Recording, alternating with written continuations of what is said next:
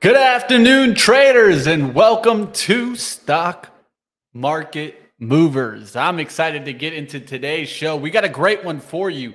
A lot of headlines to get through. Of course, we'll talk about all the earning stocks that are out there. There's too many really to cover, but I'll make sure that we get through as many as possible right here in a one hour session. We got a great show for you today. We got, of course, some experts like always. We got Sadek Wahba, founder and cha- chairman and managing partner of I Square Capital. It's going to be a great conversation. An economist, a legendary economist in my eyes. So excited to get into that conversation. That'll be at 115. Then we got at 145, Ivan Feinseth, of course, senior partner and chief investment officer and director of research at Tigress Financial Partners. We'll talk about tech stocks. We'll talk about Tesla's earnings and what other stocks are coming up with some big earnings. If you guys got a question about tech, definitely throw it in the chat there and I'll make sure that we get it to Ivan. Let's get into our show. Welcome to Stock Market Movers. I'm your host, Money Mitch, and let's get things started today. There are three ways to make a living in this business be first, be smarter, or cheat. I can't help you cheat, but I can give you the informational edge to help you succeed in the markets. Welcome to Stock Market Movers. All the market moving headlines and expert opinions every day. They say money is the oxygen of capitalism, and I want to breathe more than any man alive.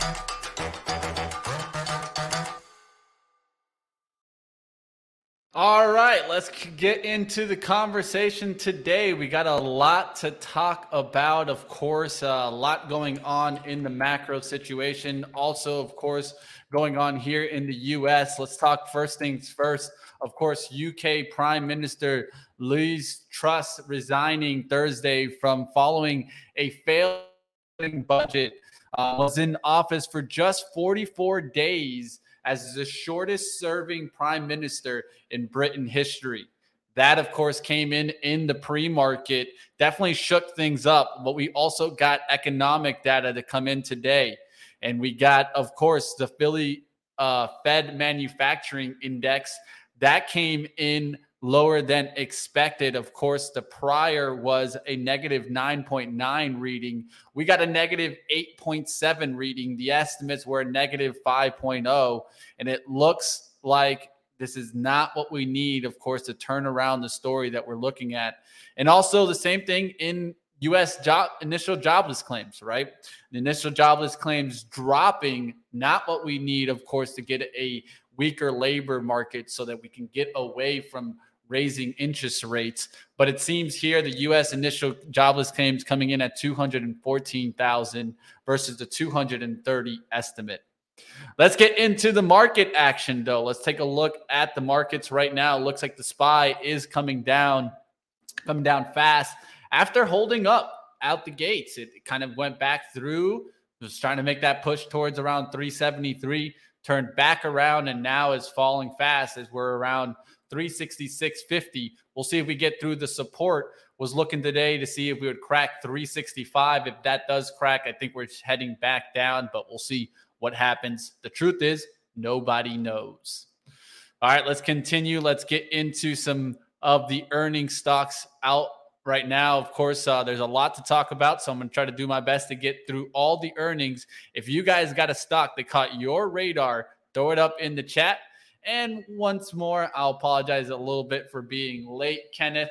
At the end of the day, one of the things is we don't have an exact time that we got to get on, but sometimes some other shows go a little bit over. Today, I started a little bit late. I had to make some adjustments right before the show started, but we're here and we're here for you. So let's get right towards the market. Let's go towards Tesla's earnings. Of course, that caught everyone uh, a little bit by surprise, I would say. But I mean, hey, uh, Tesla has been downtrending for a little while now. Let's talk about their earnings and what did we see there. Well, their EPS came in here at a dollar five, beating the dollar estimate. Sales at 21.45 billion, missing the 21.96 billion estimate. CEO Elon Musk said that the company is not cutting back on production in any meaningful way, recession or not recession. Uh, he also stated that we're very pedal to the metal come rain or shine. Um, now, when he also kind of gave some comments on the interest rates rising and stating that the Fed's decision makes sense if you're looking out the rear view mirror, but if you're looking out the front windshield, well, doesn't make sense there. And so, pretty much calling out that the Fed is raising interest rates using lagging indicators and essentially that they should stop. But we'll see what happens. Musk also said that he was excited about the Twitter situation. Of course, uh, you guys know that uh, everyone was waiting to see if there was any Twitter mentions. Twitter definitely got a spike when this was mentioned. This is that pop that you see at 6:30, and it's up there now towards that 5240. We'll end up seeing what happens with the Twitter situation. Of course, everyone was wondering also would Elon get the question about would he sell some more shares? And of course, no one stepped up to the plate to ask that because I'm sure they would have got the quick answer that you're pretty not pretty much not getting an answer right now. On the call, he also mentioned the outcome where Tesla's valuation could exceed Apple and Saudi uh, Aramco's combined 4.3 trillion market outcap. This one seemed to me a little bit as a reach there from Elon, but he tried his best to turn around the stock. You can see here we got an even a bounce in the morning, a reversal around 10 a.m. It went up there towards 216 and quickly right back near the open. The opening price was 209.70. We're at 208.40, really close towards that opening price. All right, keep going from Tesla. We got IBM. I want to try to get through as many as possible. So I'm going to try to get through a couple of these before we get to our first interview. And you guys don't want to miss that. All right, let's get to IBM and their Q3 earnings here. Let's talk about it. IBM EPS coming in at 181, beating the dollar and 78 cent estimate. Sales at 14.1 billion, beating the 13.55 billion estimate. And it kind of pulled back here right towards the support, found the bounce there. So this one's actually holding up pretty well. If you take a look at the hourly, we'll see if we get back through kind of the hourly high here towards 128.20s, getting through some of these wicks, 128.50s. That's what I'd be looking for to kind of have a nice bullish close there for IBM. And definitely, this is bouncing back. Had a decent kind of bounce back in the last couple of weeks. We'll see if it can get back towards a 200 day moving average, 50 day moving average right now around 127.17. And it seems like that's holding pretty well right now around that 127 level. We'll see if this can make that run towards the 128s. All right, one more that we'll get in here. Let's go towards LRCX. Oh, this is Lam Research one that I've been really kind of focusing on. And this one had, you know, moves both ways, right? I mean, after hours, when the earnings first hit the tape, you saw, of course, a little bit of a spike.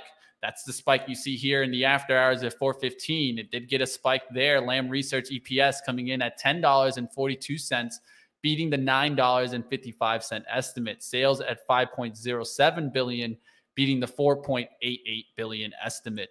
Now, one area where this one actually did fall down and going towards uh, over here, where you can see that kind of down action in the after hours, this was, of course, on mentions from revenue and definitely not what you wanted to see there. And uh, when you see mentions of revenue, why were they mentioning that? Well, they were mentioning of the impacts that the licensing is having right now on Lam Research. Of course, with the CHIPS Act and different kind of moves right now that are going and increasing the tensions between US and China. I think this is definitely something to keep on watch. You could see it's affecting Lam Research is revenue, but it's still got a spike today. So nice spike there for Lam Research. We've been keeping a watch on some of these semiconductor equipment materials.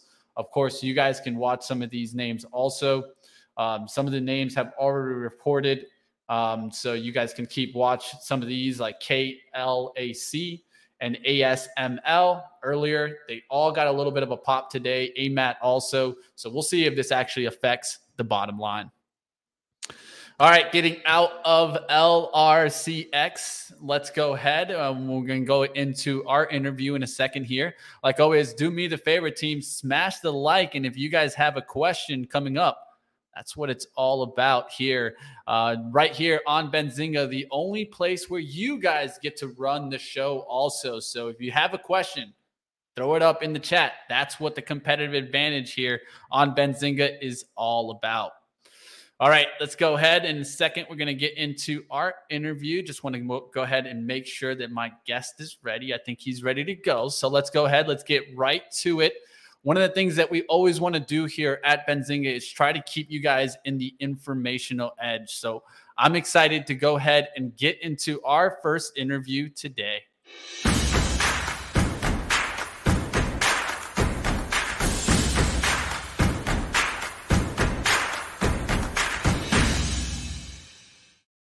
All right, let's bring on for the first time on the show Sadek Wahba, founder and chairman and managing partner of I Square Capital, member of the President's National Infrastructure Advisory Council, and the member of the Council Advisory Council for Wilson Center. It's good to have you on. Same here. Thanks for having me, Mitch. And uh, I, I, had the, a little bit of the research done, knowing that you're coming out of Miami, my my kind of where I grew up. So power to Miami, definitely. So best place. Yeah, best place. I'm sure it's shining outside and the beaches are still good this time of year. So Exactly. And it and it's and it's uh, almost Friday. Yeah, and becoming more and more of a financial hub. So it's good Absolutely. to see it. Absolutely. Definitely. Let's get into the questions today. You have stated that this is the infrastructure decade. I think it's an amazing comment here. Now, what will come from this massive shift in policy, and how will this be a win for the Biden administration? Look, you have to really give it to the Biden administration. They have done something extraordinary, which few presidents have been able to achieve since, frankly, Eisenhower, which is to put together a series of infrastructure bills and initiatives. So you had the infrastructure uh, bill of about $1.2 trillion looking to upgrade our water systems, wastewater, roads, bridges, uh, power distribution system. You've had the CHIPS Act that you've mentioned. You have the Inflation Reduction Act that is looking to really push for green infrastructure. Uh, and then you've had uh, what people are not talking a lot about it, which is the Global Infrastructure Initiatives, which is $700 billion, of which the US is going to put 200 billion to push for infrastructure globally, part of what I would call a strategic competition initiative, really try to ensure that the US has global access to key resources by investing in ports, uh, global infrastructure, fiber optic, and so on, that gives the US an edge that it has uh, lost a little bit over the last couple of decades. Uh, what will it will do to the US economy is ultimately increase American productivity. That is what you want to achieve through technology, through investment in infrastructure, uh, which is through education, which is the ability to increase American productivity across the board, because that tames inflation, that gives you sustainable economic growth over the coming decades. Now, what are some barriers that we're going to run into with the infrastructure bill, and how can we address these issues? I'd say there are two main barriers. The first is that you have to be able to have a system that allows that money to trickle down into the states and municipalities because most of that money is effectively from the federal government and some of it is matched money from the states. So, what the Biden administration has done is put a system in place where they're trying to prioritize key projects that are going to be helpful to the cities, to the municipalities, and not just focus on shovel ready projects or things that look nice uh, in the short term. So that's an important consideration. And so you need to have the cooperation between states and federal government. That's extremely important. The second thing is that money is ultimately going to run out, right? You, you, it's there for seven years. Uh, but what happens beyond that? If you upgrade an airport, you upgrade roads, you upgrade your water systems, that will last for a couple of years, critical to do, but then what next? So you need to find sustainable long term sources of capital. And there, the only way that you can achieve that is through the private sector.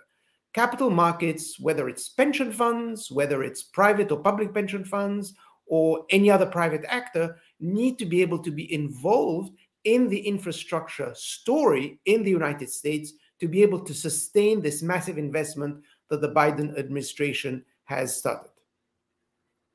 Now, what are some of the impacts or the positive effects that we're going to see come out of the Inflation Reduction Act? And whether or not does this bill actually fight inflation? So the bill fights inflation. Uh, will it fight inflation, bring it to zero today? No. Uh, will it uh, help in reducing inflation over the medium to long term? Absolutely. Because what it does, it allows you to effectively reduce the cost of energy to households, to manufacturing, by bringing in uh, a lot of credit through the introduction of uh, clean energy. So you're encouraging people to bring in um, solar, bring in wind, uh, and at the same time for manufacturing and households to be able to insulate themselves uh, from the volatility that you see in the energy prices and make it the house more efficient, reducing the energy bill.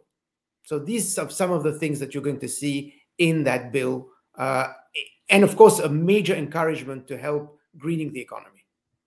Now, how long do you think it's going to really f- take to get inflation back down to the Fed mandate of 2%? And do you feel like the Fed is just being too aggressive here in their hike rates? Look, if you ask me what's going to dominate the news over the coming uh, 12, 18 months, there's only one thing inflation, inflation, inflation.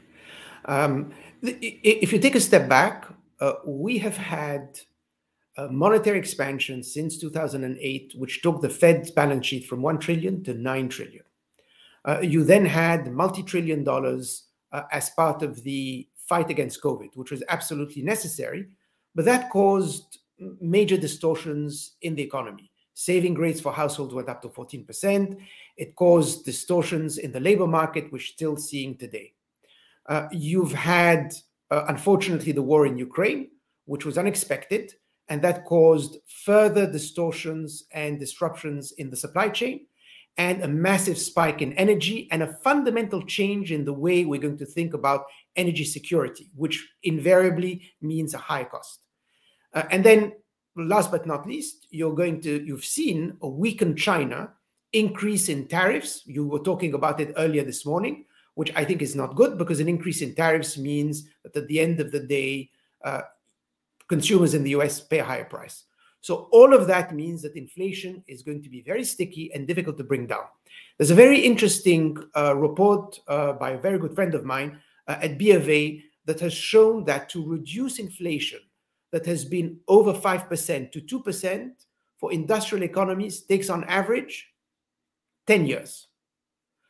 We're at 8 plus percent, so it's not going to happen overnight. And that's what people need to understand. We are not going to be able to reduce inflation significantly in 12 to 18 months. There are two ways the Fed can do that a very aggressive policy, which is certainly going to push the economy and the global economy into a recession, or one where it's a much more steady one. It will take longer, but maybe the pain will be less. And that trade off is what effectively the Fed is going through. So what the Fed is going to do in the coming 12, in the coming months, I would say, is going to be determinant to what happens to the US economy over the coming two years. Seems like they got some massive decisions to make, and it seems like uh, everyone pointing to lagging indicators that they're focusing on. Do you feel that they focus on lagging indicators, or they should kind of change their outlook on what they're using?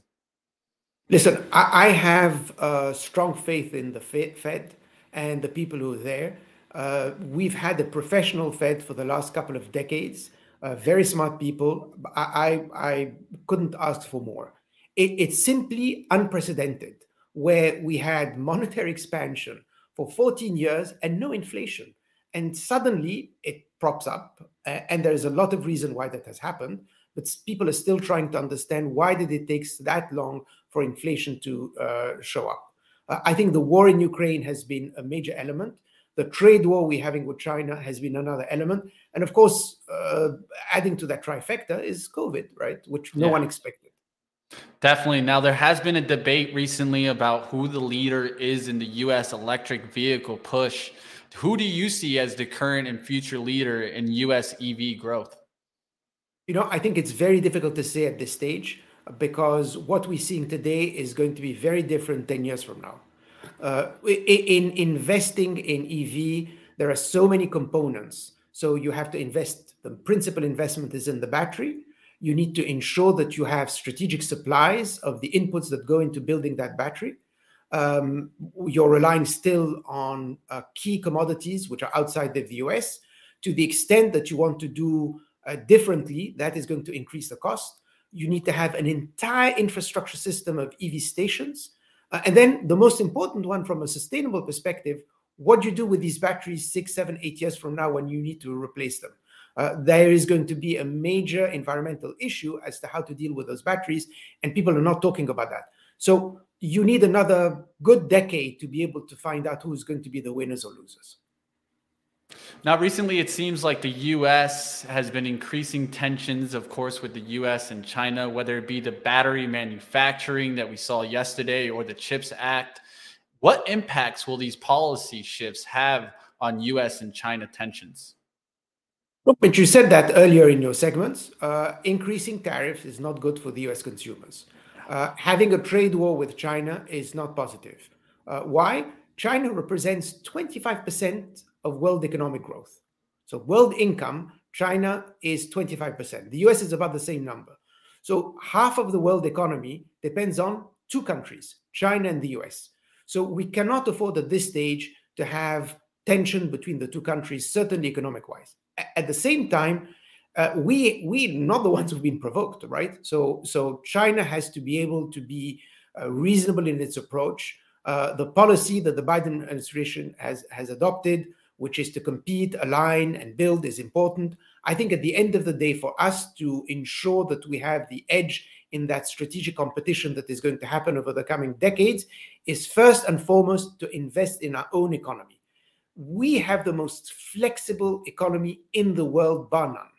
Uh, you, when you compare it to China, much more command control economy than the US. We have an extraordinary labor market, which is very flexible. Uh, you have internal mobility from one state to another. That doesn't exist in China. It's very difficult for people to move from one province to another. So we have all of the elements. We are one of the most innovative economy that you can think of. So we have all of the elements. We just need to have the right policy. Uh, Washington needs to focus on the economy as opposed to various cultural wars, and that will allow us to give the edge. Uh, I would say the competitive edge against China uh, rather than make it uh, all about the conflict. Recently, G7 Partnership of Global Infrastructure Investment Scheme or PGII, you know, seems like it's a relaunch of the Build Back Better World Plan or B3W under a new name. But do you feel that this truly is a better plan? It, yes, it is a better plan only because it aligns itself with other G7 economies. Uh, China has been investing 8% of its GDP into infrastructure. Uh, the US has invested less than 2% over the last couple of decades. So we are not going to be able to compete, and I like to say more focus on co-opetition, so compete and cooperate, but we're not going to be able to do that unless we're able to coordinate uh, between the US and our strategic allies, whether it's Canada, UK, France, Japan, and so on. So that will allow us to leverage our resources and try and, I don't want to say compete with China, but if we need to, we will compete with China, but try to work in a constructive way to ensure that we have the right supply chains for uh, the United States over the coming decades, as well as our allies. Love what you said there compete and cooperate. I feel like that truly is the focus here. Now, ultimately, we've seen that there's been trouble in Europe. What is ultimately happening here? And should we be concerned about a financial crisis coming out of Europe? Well, we are going through a financial crisis, um, and it's a combination of various things. It's a combination of monetary expansion that you've seen over the last couple of years it's the fact that Europe was not able to make the fundamental changes that we did in 2008 in terms of structuring our economy, in terms of ensuring that the banking system is resilient to exogenous shocks. Uh, we were able to do that very quickly. We took our losses right up front. Uh, I think Europe has been dragging their feet. You've seen what's happening in the UK. Um, someone sent me a joke uh, about uh, a, a, little uh, picture with 10 Downing Street with Airbnb uh, on it saying uh, available for short stays. so, so you have a lot of instability, generally weak governments across the board.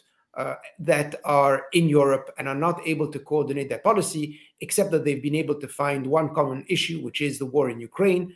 Uh, but given the economic uh, stress that they're going to see over the coming months, we have to see how long that will wait. That will happen. Well, I just want to really thank you, Sadek Wahba, founder and chairman of managing partner at I Square Capital. Thank you for joining us today and helping us with a little perspective on the economy. Not at all. Thanks for having me. Have a good one. Enjoy the sun. Thank you. See you.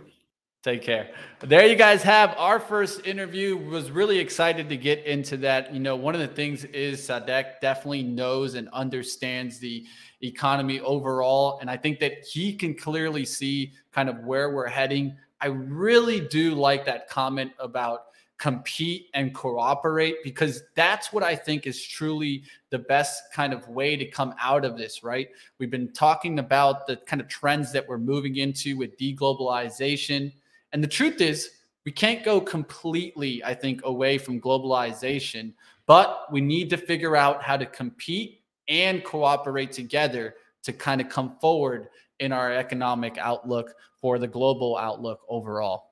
Well, great conversation there. I think I could talk to Sadek for at least an hour, um, just hearing his minds and his thoughts on the economy. But let's get back into the stocks out there. We're going to get through some earning stocks. And just in a little bit at 145, we'll get to Ivan Feinseth, Senior Partner and Chief Investment Officer and Director of Research at Tigress Financial Partners. And we'll talk about some tech We'll get out of the macro. We'll go into more of the tech talk, see how some of these earnings have come out and what he sees moving forward.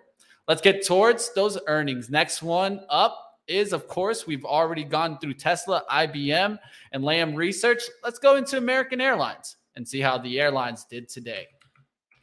All right. Well, it looks like there was a lot of kind of news that came uh, even later on in the tape. So you got to be careful, you know, when you're going after kind of earlier headlines. I saw uh, American Airlines keep putting out headlines continuously. Let's first give their numbers here, and then I'll show you what hit the tape that caused this downturn right before the bell. So American Airlines Group Q3 EPS at 69 cents, beating the 31 cent estimate. Sales at 13.5 billion, beating the 13.25 billion estimate. American Airlines says based on current trends, they see Q4 total revenue at 11 13% higher versus 2019 on 5 to 7% lower capacity. And they also see Q4 adjusted EPS at 50 cents to 70 cents. Uh, CEO Robert Isom said that demand remains strong, and it's clear that customers in the US and other parts of the world continue to value air travel and the ability to reconnect post pandemic. Now, let's talk about what hit the tape after that that really started shaking things up was when American Airlines, and this was reported by Reuters, American Airlines CFO says we now expect to take delivery of 19 737 MAX in 23 compared to 27 deliveries that were previously expected. So American Airlines getting hit hard right near the bell and a lot on that release that they would only get 19 737s versus the 27 that were expected. And this has also affected Boeing right before the bell, but it was able to rebound towards the open. And I was wondering how this was going to truly affect Boeing. It looks like it's hanging on here, even though they're getting, you know, less deliveries expected. But hey, it's the it's American Airlines right now. And I feel like the airlines have been telling us that things are not as bad as it seems. So it's something to keep on watch how these airlines will keep performing. UAL is looking to see if it could close to 40 today. Of course, already reported. Delta also, and um, Alaska Sky also didn't have a bad day also today. We'll see if American Airlines can turn back around. Um, it did go down with that report I think this is one that you just keep on your radar. It seems like the environment isn't as bad as we think for airlines. And of course, eventually, if we do get into recession and oil prices come down, well, American Airlines will be looking at a little bit better environment than it's looking at right now. And it seems to be making up the price. I mean, the statement there that they're doing this on lower capacity just seems like they're passing the price down to the consumer. Let's continue going with some other talk out there. Let's go towards uh, a stock that definitely caught the tape today and was getting a nice little push back after not the best earnings report, but hey, that didn't shake up anything there in Alcoa. You can see it went down with the report yesterday, but bouncing back here towards the open. Alcoa, and let's go through those numbers here. Alcoa came in with an EPS at a loss of 33 cents, missing the 13 cent estimate. Sales at 2.85 billion, missing the 2.94 billion estimate.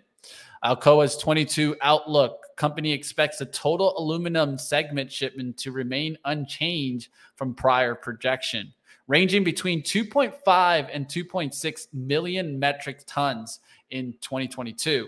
It didn't seem to me that that EPS missing by that much would have this run, but there you see it, guys. A big run there from Alcoa up there towards 4150 changing around the daily chart as you can see here. It was a big red day on yesterday coming back through those highs. Now the big thing is will it actually get back through the resistance? Close let's say above 41 that would get us out of the kind of this bottoming pattern making its move to 45 if you're looking for a reversal there in alcoa not a bad little bounce back today off the 34 support and blew right back up towards the top side Alcoa here. Let's get towards the next one. Um, we can go into AT&T's earnings. This was an interesting one, and I definitely caught how it was shooting up out the gates. I thought it could get some lift today. Would I kind of you know, stayed in this one? Not really. I, I think I would have kind of been more in and out of AT and T. That's what I was mentioning this morning. Kind of more of a rent type of stock for me than to staying in it, unless you're looking at maybe getting the dividend. But AT and T's Q3 EPS coming in here at 68 cents, beating the 61 cent estimate. Sales at 30 billion, beating the 29.86 billion estimate. AT&T expects to achieve wireless service revenue growth in the upper end of 4.5 to 5% range and expects to reach more than 130 million 5G mid-band pops by the end of the year. They also stated that they got net additions coming in at 7.13 million, easily beating that forecast of 4.7. So there you guys see AT&T getting some lift and it wasn't only AT&T I was calling out would the laggard play come into play with the relationship with Verizon and it did come into play. Uh, of course, uh, leading it was a- AT&T and then it caught up Verizon. Uh, T-Mobile tried to make the same kind of move, but then started uh, selling off in the afternoon when the markets sold off. How's our market looking now? Ooh, looks like it keeps kind of selling. But as long as it can hold, I feel 365 today. You're not looking too bad on the daily. Sideways action is not a bad thing for the Bulls. I think if you're a bear, of course, you're looking for that takedown of the 356 and actually closing back down there again would be a sign of concern for the Bulls. But it doesn't seem like we're heading there right now. I'm just, just going to keep watch today to see if we crack that kind of 365 level going towards the close. We'll see what else is going on in the markets. There's a lot going on here. Let's do one more here. Let's do Philip Morris, and then we'll go into what was hot and what was not really quickly before our interview.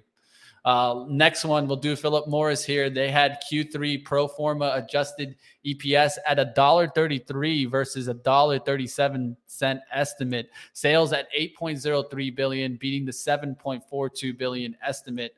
And you guys can see it did get the spike in the morning, but quickly coming right back down. And I just feel like in the long run, uh, even though tobacco is a defensive stock, you guys can look for it I think this is uh, one of those names that we'll just kind of keep selling off. I don't think uh, this is a name that I want to be a part of right now. And I think that they're going to have to change their business eventually. We all know how tobacco is slowly but surely going away. The question is, what will Philip Morris do? Of course, everyone mentions that they will definitely step into the cannabis industry, but how long will that take to get legal? And what will be the the writing on the wall by the time Philip Morris gets to that moment? All right, getting out of that Philip Morris talk, let's go to what was hot and what was not. This is when we check the sectors and the industries that were moving today. You guys can see technology led from the open, up about 0.28 from the open. This was really getting a spike in the morning. What were some of the stocks that I was seeing getting some lift? Well, of course, Nvidia was getting some lift. It was up about over 3% earlier in the day. And I was also seeing Oracle getting a good lift today. That was getting a nice little push. So it looks like some software infrastructure names getting some lift, some semiconductors getting some lift. And I also saw, of course, the semiconductor equipment stocks take that nice little push. Adobe was getting a little bit of a bounce. IBM with those earnings, right? Holding up and, and not looking too bad right now. We'll see if we get through that 128.20. Seems like it rejects every time we're getting through that 128. But it just showed me a little bit of a bounce back there today in technology. And then, of course, what happened? Well, I started seeing the market go up. It was going up, it was going up. And of course, Tesla started turning around, started rolling over. You guys can see the SPY where we started rolling over. Apple started rolling over right around the same level. And now we've been pulling back since then. We'll see if we get a bounce or not. Communication services, I talked about what was leading there. Of course, AT&T kind of holding that up today. Let's go into what was hurt the most. Utilities continuing down. It just seems like, you know, these can't catch a break right now. I mean, look at the XLU. And even though you got a little bit of a bounce, quickly right back down. And it just seems like it has completely broken this pattern. And that pattern no longer is relevant for us, no longer viable. And it's starting to keep coming down here as utilities keep getting hit. All right, another area that got hit today, industrials, and uh, looks like we're rejecting to get back into this. This is kind of my sector outlook here for industrials, and we tried to make a little bit move back, but can't hold there. What was getting hit hard today? Well, the railroads got hit hard today. UNP, boom, getting hit hard. CNI, uh, CSX, all these railroads not looking good. Of course, we were given that already that kind of down outlook after the strike talk. It felt like this kind of got a move up off of that. And ever since then, it's been going straight down.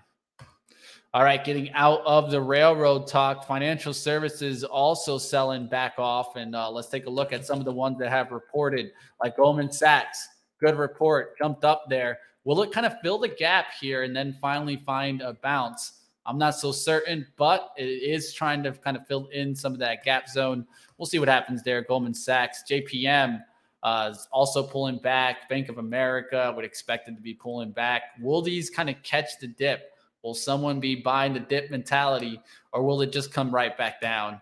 Uh, it's just concerns with the banks, of course, with recession talks, but they should be making more money with higher interest. I'm just not sure about banks. I know I'm staying away.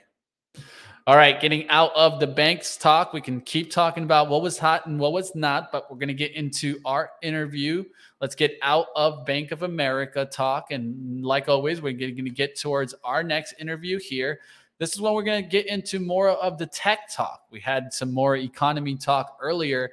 Now let's get to Ivan Feinseth, Senior Partner and Chief Investment Officer and Director of Research at Tigress Financial Partners. Excited to have Ivan back on. Let's get it started.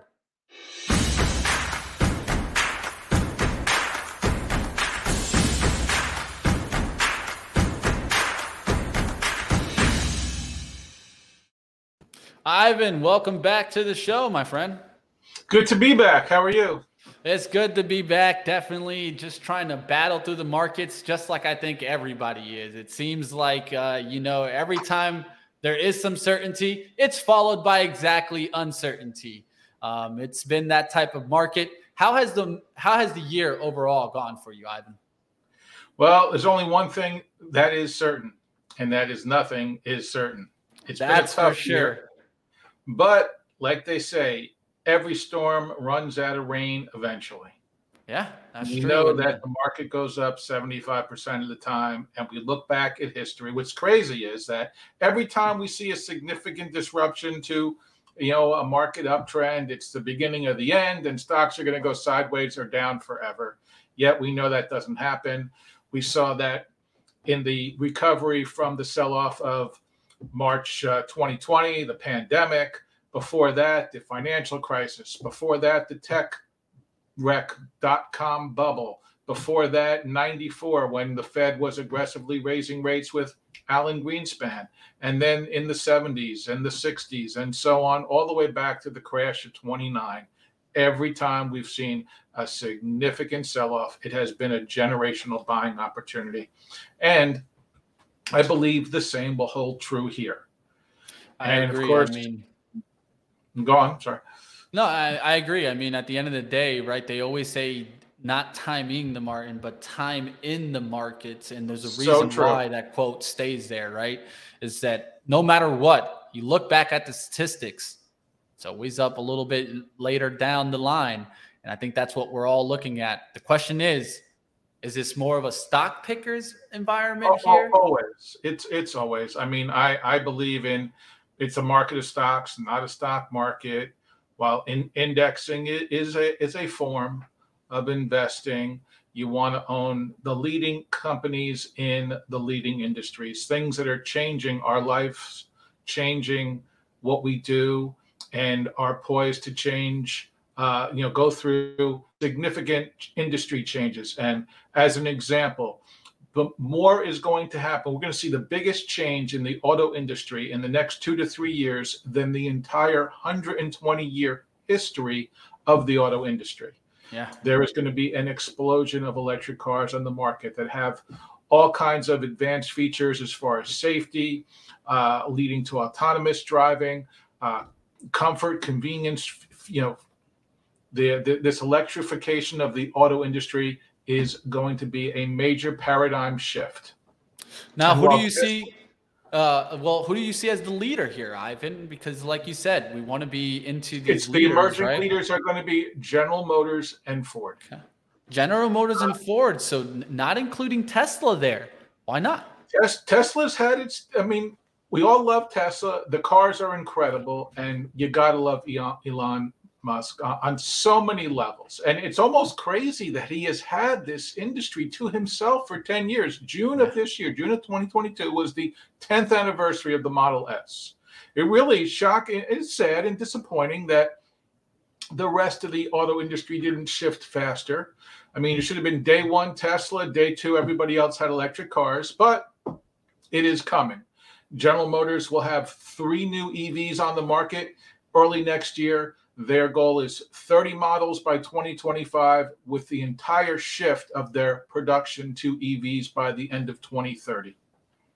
They are so, also building out charge a charging infrastructure. They are going to sell batteries to support uh, backup power in homes, as well as being able to charge your vehicle. And um, it, uh, the ongoing connectivity of software and services for functionality and safety upgrades and feature upgrades is going to create this constant connectivity and customers for life, more so for the auto industry, for GM as an example, for Ford, uh, and a couple of these other emerging companies. But first of all, the introduction of new models is going to drive consumers to the dealerships to see these new models. I mean, the biggest fear has been range anxiety and where do you charge and how fast can you charge? And people will install chargers in their homes. People who live in cities will see chargers, you know, all over the place. I'm seeing more and more chargers in the malls near. I live in suburban New Jersey. A lot of these malls are installing chargers, and so far, most of them are free. Uh, there's a significant cost savings to drive, you know, an electric vehicle versus a gas vehicle or an ICE vehicle and uh, it is going to create this paradigm shift in the auto industry. Now, of course, we're talking about the EV automakers themselves, but of course, there's a lot of technology behind this, right? That needs to get kind of worked out here. And so, are there any names here that you like in the technology? Maybe the thing behind the thing, like we say here at Benzinga. Okay. First is um, Qualcomm, Qualcomm and NVIDIA. They are the ones that are making the onboard computers, followed by Mobileye, which will become a public company. sometime later this year, Intel has filed for an IPO of its Mobileye division that they bought several years ago. So uh, it's all about chips, it's about connectivity, uh, it's about onboard infotainment.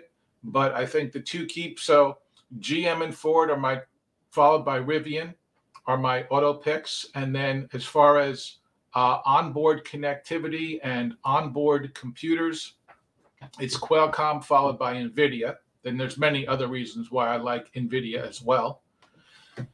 And uh, these are going to be the companies that will, then uh, companies like ChargePoint that are going to benefit from these necessary build out of a charging infrastructure. People are, as I said, are going to install chargers in their homes. They'll have insert, install fast chargers in their homes. There's going to be a proliferation of high speed and superchargers. Um, you know, in all kinds in malls and strip malls and restaurant, you know, fast food restaurants, things like that, that will, you know, consumers go to that they can charge, and it'll all be about, you know, the car, the batteries will last longer. They'll go faster, uh, farther on a charge, and you'll be able to charge faster. And we'll see this ongoing acceleration of these trends as consumers continue, will ongoingly adopt and shift from gas cars to electric cars. The other interesting play is uh, Snap-on Tools, which will be a, is a major beneficiary from the ongoing repair of complexity of these vehicles. I mean, all these vehicles have all kinds of onboard cameras and sensors that connect to a computer, and if they're not working right, you have to be able to diagnose quickly what the problem is. And Snap-on not only makes tools, you know, such as ratchet wrenches, and power tools to repair cars, but they also make diagnostic equipment. They own the Mitchell manual that has all of the car specs. When you either have when in a crash, you have to get an estimate for what has to be repaired, as well as the stats of how you can reset to you know, how the mechanic sets the car back up to uh, factory standards. So um, Snap-on reported another great quarter. The stock's a little weak today. I think it's a buying opportunity. That's an, but another play in part of this electrification of the global auto industry. Not bad outlook there. I appreciate you bringing some different names into that. Now, one thing that I want to get into, we'll pivot away from kind of the EV. Now, do have been seeing the recent rumors, right? It first started with different companies. Now we just got another rumor from the information on Apple's production concerns. Do you have any concerns of Apple? And do you think it's still a buy around these levels? Absolutely. Uh, again, Apple has been one of these stocks that you want to own and not trade. And every time there's been a weakness in Apple, it's been a buying opportunity. Uh, they don't communicate their production levels. And several years ago, they stopped reporting unit sales for iPhones. They report total revenue amongst their business lines, like total iPhone revenue, total iPad revenue, total revenue for uh, watches and earbuds and uh, other items, as well as uh, services revenue. And um, Apple, I, so I don't know for sure production unit levels, but I believe that total revenue will continue to grow, especially as consumers more consistently buy the more expensive phones. Uh, the ones that are in demand are the 14 Pro, plus, and uh, so the average selling price continues to increase as consumers buy the more expensive, more feature-rich phones. So I think it's you will. I'm not sure what we will see in in units, and they don't report units, and they certainly don't give unit guidance but I think you'll see a consistent growth in revenue. But as Apple continues to expand their ecosystem, their user base, it continues to drive growth in services. And services has a run rate of you know close to 90 billion dollars on an annual basis right now. It's very profitable. Those are things like um, Apple Care, Apple Cloud, Apple Fitness, Apple TV, Apple Pay, etc. And um, the installed base as that grows Apple will continue to see uh, significant growth in services revenue. And I think those are the key points, more so than how many phones they're going to sell each quarter. Seems like you feel Apple still has a lot of levers they can keep pulling. Oh, so. Oh, absolutely.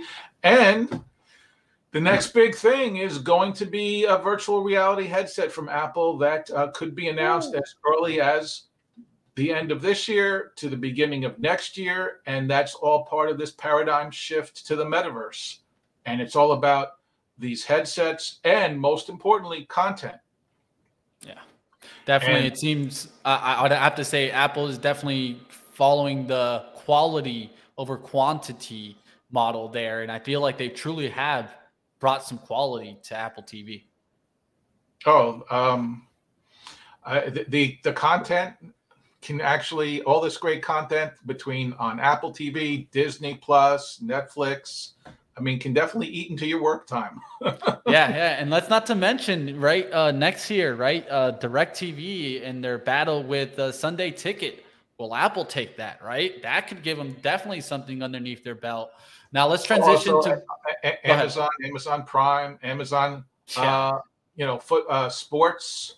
yeah. Um, That's that's exactly where I was kind of heading to was Amazon. And do you feel that they'll have a good quarter? Uh, recently, they had their Prime Day. Didn't really kick it out the water, but will Amazon? Amazon will always have a good quarter. They got so many things that they, you know, that everybody wants to focus on. Prime Day, they're focused on expanding their automated home uh, product offerings. During Prime Day, what they continue to sell a lot of is Alexa enabled product. Um, Yeah. Fire Stick TV, Echo speakers. Um, you know, Amazon continues to invest in like these emerging technologies that for the connected home, as well as continuing to invest in their logistics and fulfillment capabilities and their uh, you know cloud product offerings. So it's about the cloud and the connected car will be connected to the cloud, as well as communicating with other cars, with traffic lights, with roadways that are, for example, the GM Super Cruise works on Super Cruise enabled roadways.